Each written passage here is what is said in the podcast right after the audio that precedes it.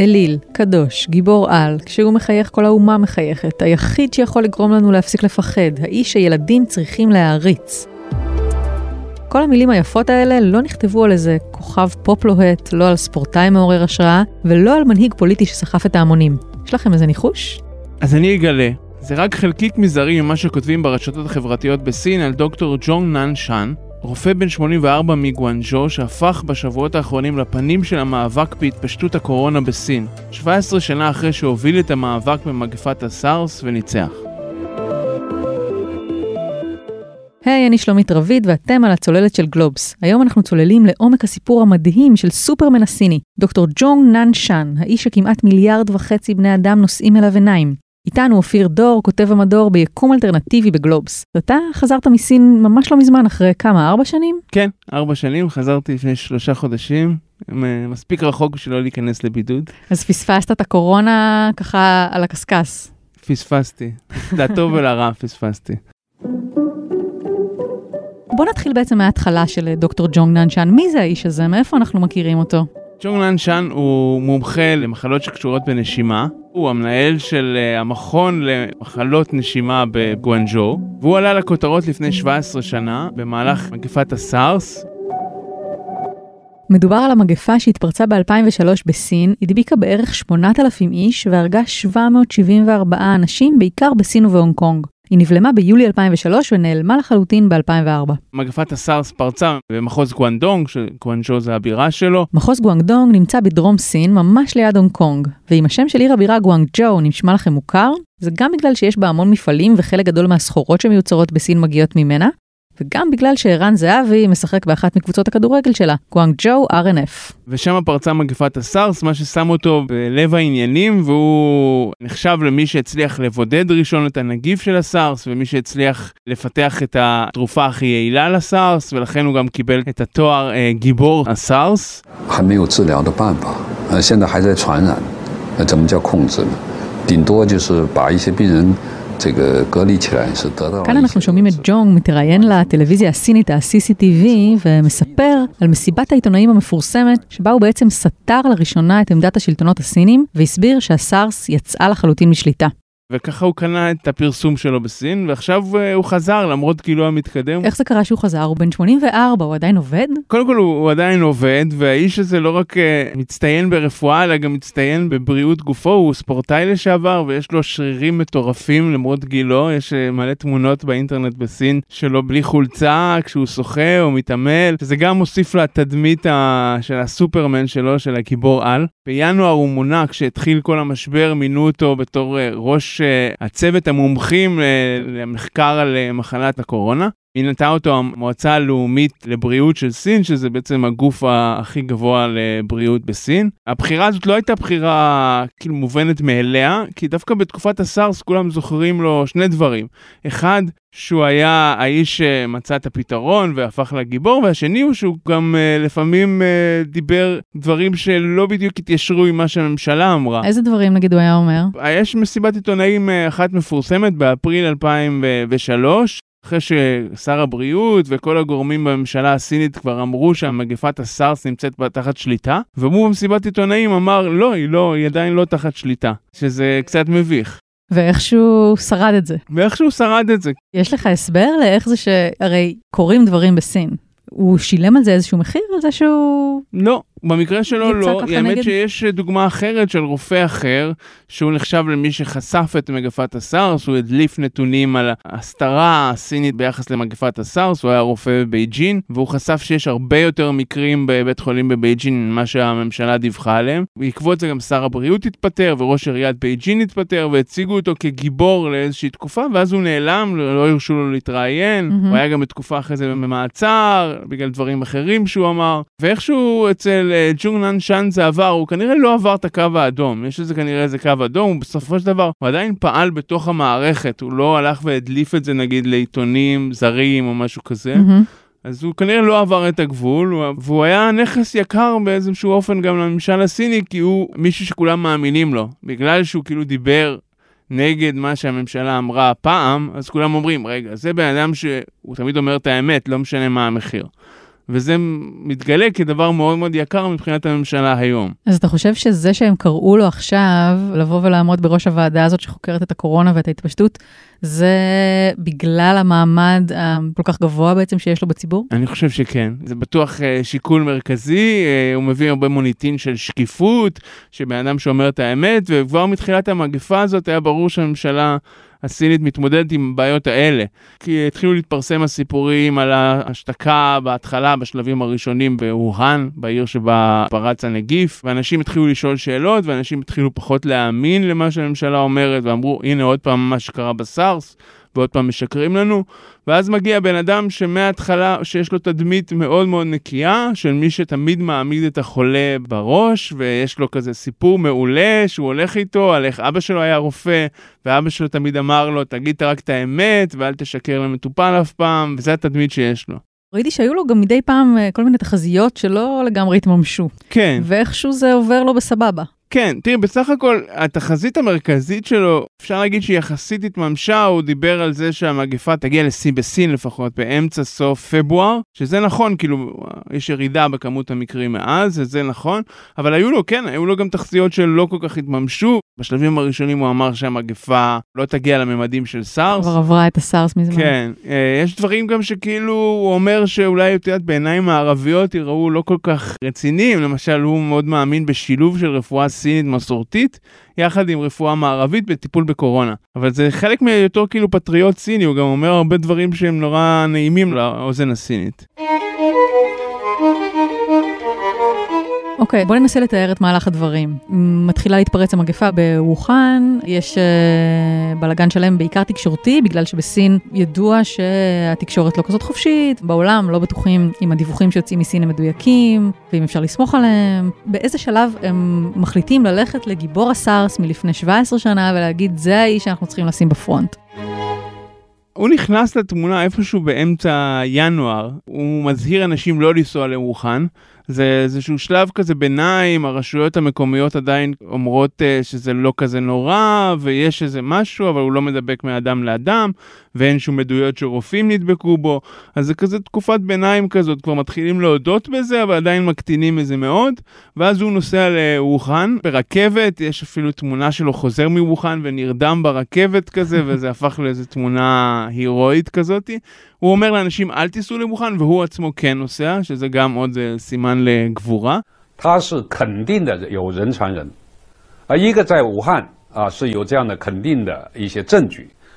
זה הרעיון של ג'ונג לטלוויזיה הסינית, ה-CCTV, מ-20 בינואר השנה, שם הוא אמר לראשונה שהקורונה בוודאות עוברת מאדם לאדם. אף אחד לא אמר את זה לפניו. וזה בעצם הרגע שכאילו נופל האסימון לכל העולם, וגם בסין, ותוך 3 ימים בערך ווהאן נסגרת. הוא נכנס בשלב הזה שכבר מתחילים להודות בזה שיש משהו, אבל לא מודים עד הסוף. אז הוא בעצם היה זה שנתן את החותמת על זה שיש פה משהו גדול. נכון. לדעתי באותו יום או יום אחרי כבר שי ג'ינפינג הנשיא אמר שצריך לקחת את זה מאוד ברצינות, ומשם כבר התחילו כל הצעדים הדרסטיים. אבל עד אז הרשויות המקומיות כל הזמן הקטינו את זה, הם אמרו שזה לא כזה נורא ויש פחות מקרים. היה עוד רופא אחד, שראיתי שגם ג'ונג התייחס אליו באיזשהו שלב, נכון? היה את הרופא שבעצם גילה את הקורונה, ולצערנו הרב הוא כבר מת היום. הוא לא בדיוק גילה. בשלבים הראשונים התחילו לצאת כל מיני בדיקות מעבדה שנשלחו על ידי בתי חולים בווהאן לכל מיני מעבדות חיצוניות.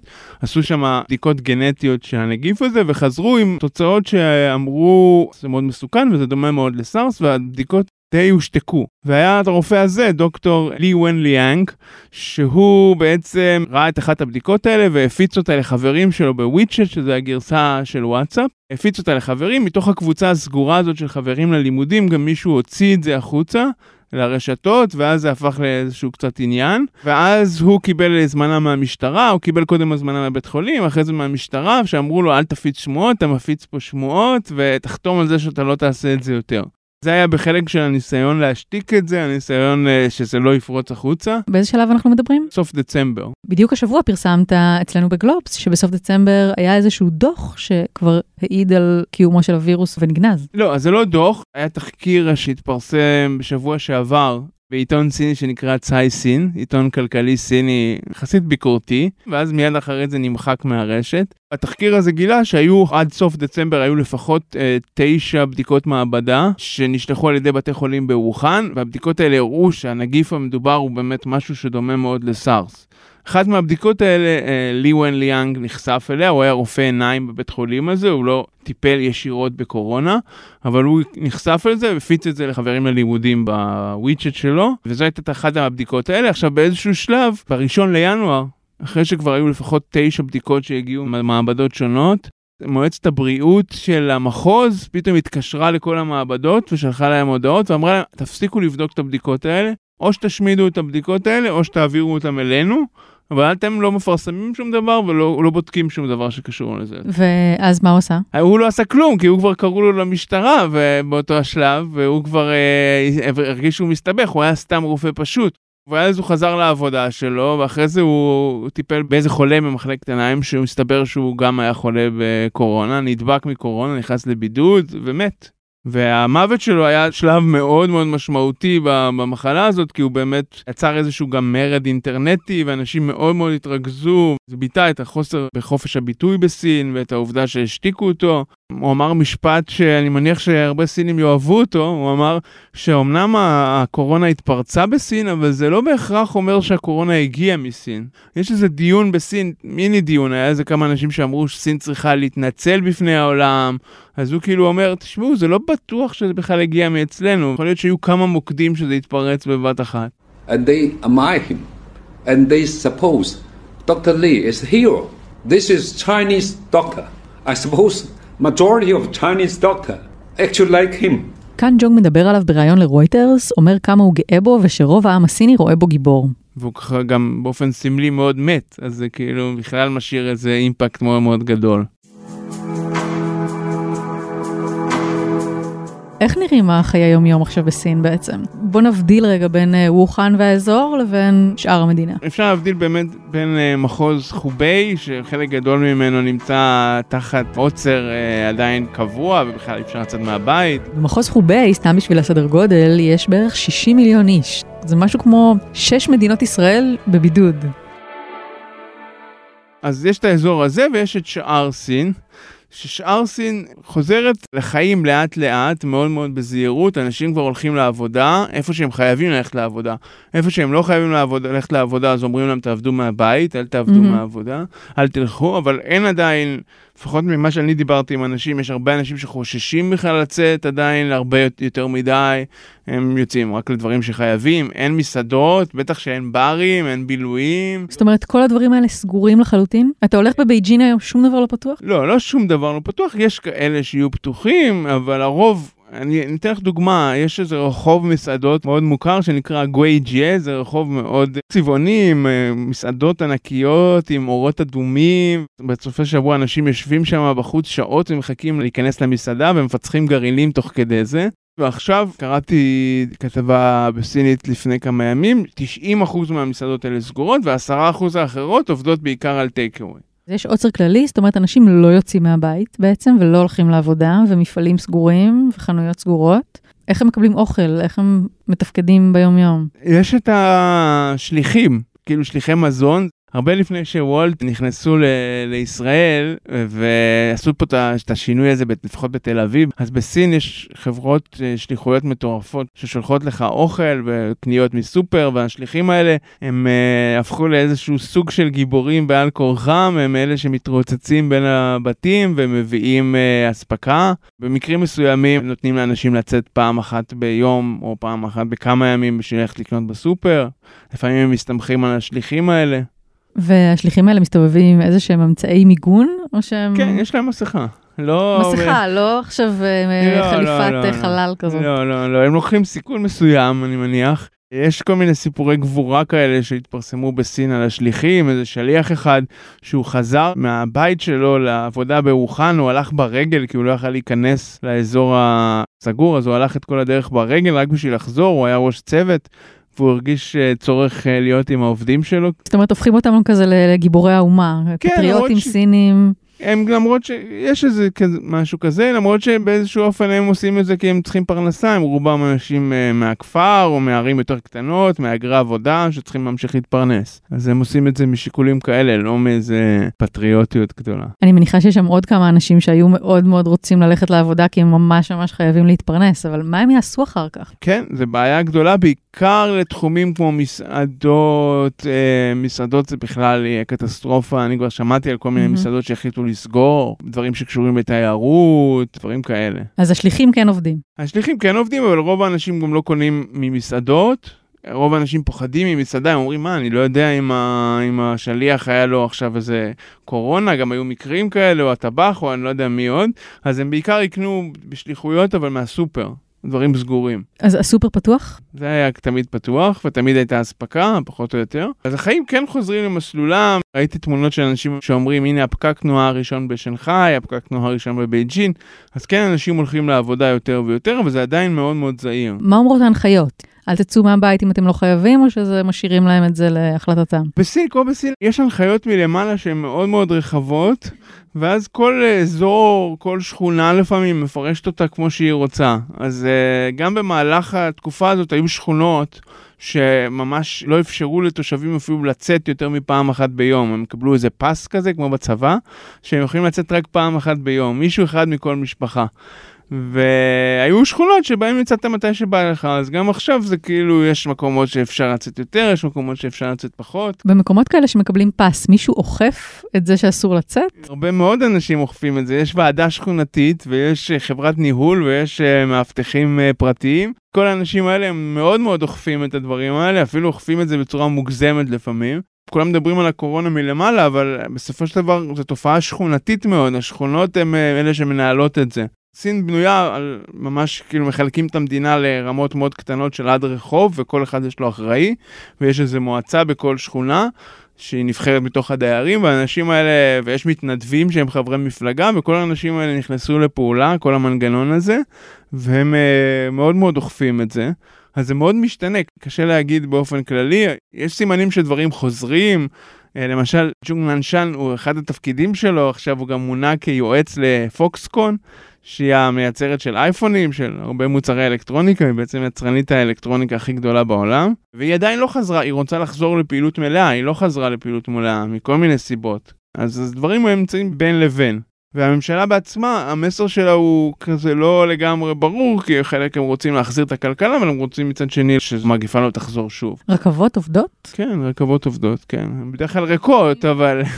הן הרבה פעמים ריקות, אבל כן, יש. וטיסות יש שם עוד בכלל? או שכל העולם עצר את הטיסות פנימה והחוצה? לא, יש טיסות. יש לי חברים סינים שיצאו מסין. יש כמה מדינות שעדיין מאפשרות את זה. זהו, התחושה הייתה באמת שכזה כל העולם פתאום סגר את הגבולות, גם למדינות אחרות, אבל בעיקר לסין, אבל יכול להיות שזה רק תחושה שלנו. כן, אבל יש כאלה שבחרו שלא, יכול להיות שבגלל שהן מאוד מאוד תלויות בכלכלה הסינית, תאילנד מאוד מאוד תלויה בתיירים הסינים, אז היא נשארה פתוחה. ומה קורה בעצם בתוך חוביי וווחן?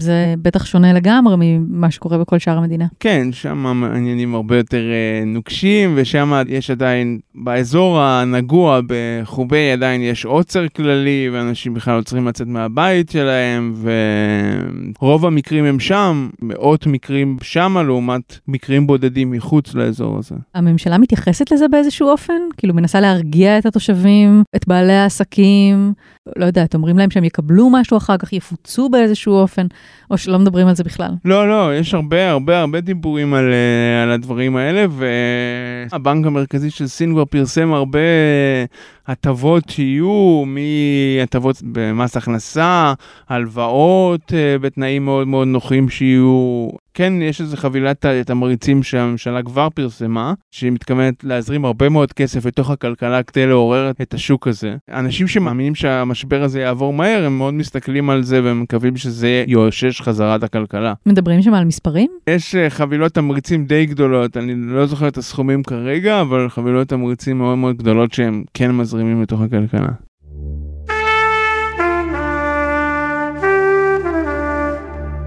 בעצם סין היא המפעל לייצור של העולם היום, והמון המון המון דברים לא מיוצרים, לא זזים, לא קורים, הזמנות בטח שמכל העולם מעוכבות. יש איזה הערכות מה הנזק של הדבר הזה הולך להיות? קשה לומר, כאילו זה מאוד תלוי כמה זה יחזור ויעלה עכשיו, וכמה מהר זה יחזור ויעלה, זה עכשיו כזה נורא בעצלתיים עולה, אז שאלה כמה זמן זה ייקח. בעיקרון זה משהו שאמור להיות זמני, ואחרי איזשהו זמן הכל צריך לחזור להיות כרגיל, אלא אם כן יהיו עסקים שיפשטו את הרגל לפני זה. הערכות כאילו כן לא מדברות על זה שמפעלים פתאום יעברו מחוץ לסין בגלל זה, זה ייקח להם זמן, גם אם יחשבו על זה, זה לוקח הרבה זמן.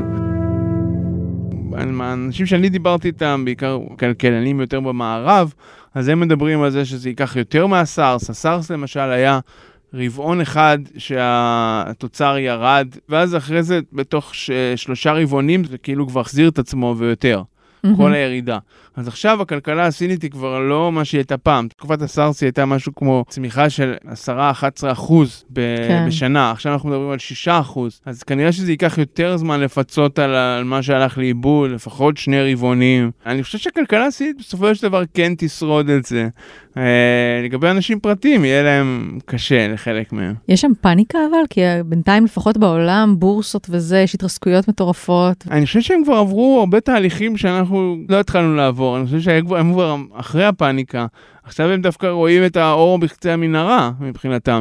כי הדבר הזה אמנם נמשך כבר מעל חודש, אבל המספרים כל הזמן יורדים. אז הם כן רואים את האור בקצה המנהרה, בחלקים קודמים היה יותר פאניקה. מה אתה מאמר שלאן זה הולך? וואי, אין לי מושג, אני רק יכול להגיד מה ג'ונג ננשן אמר, כן. והוא אמר שעד סוף אפריל המגפה הזאת תסתיים. לפחות בסין, זה מה שהוא דיבר עליו בסין.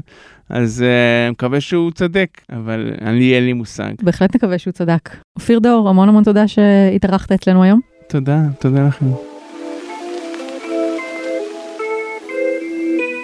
עד כאן עוד פרק של הצוללת. מוזמנות ומוזמנים לעקוב אחרינו באתר גלובס ובאפליקציות הפודקאסטים האהובות עליכם. אם אהבתם את הפרק, סמנו סאבסקרייב או פולו, ונשמח אם תדרגו אותנו גבוה באפל פודקאסטס. ואם נכנסתם לבידוד ויש לכם פתאום מלא זמן פנוי, לכו על האזנת פינץ' לפודקאסט נוסף מבית גלובס, כסף בקיר בהנחיית גיא ליברמן. גיא מביא שם סיפורים על אנשים שהשקיעו בנדלן, על ההתלבטויות שלהם, ההצלחות שלהם, הכישלונות שלהם, וזה ממש מרתק. תודה לאופיר דור ולעורך הפודקאסט עם רון טוביה, אני שלומית רביד, ביי.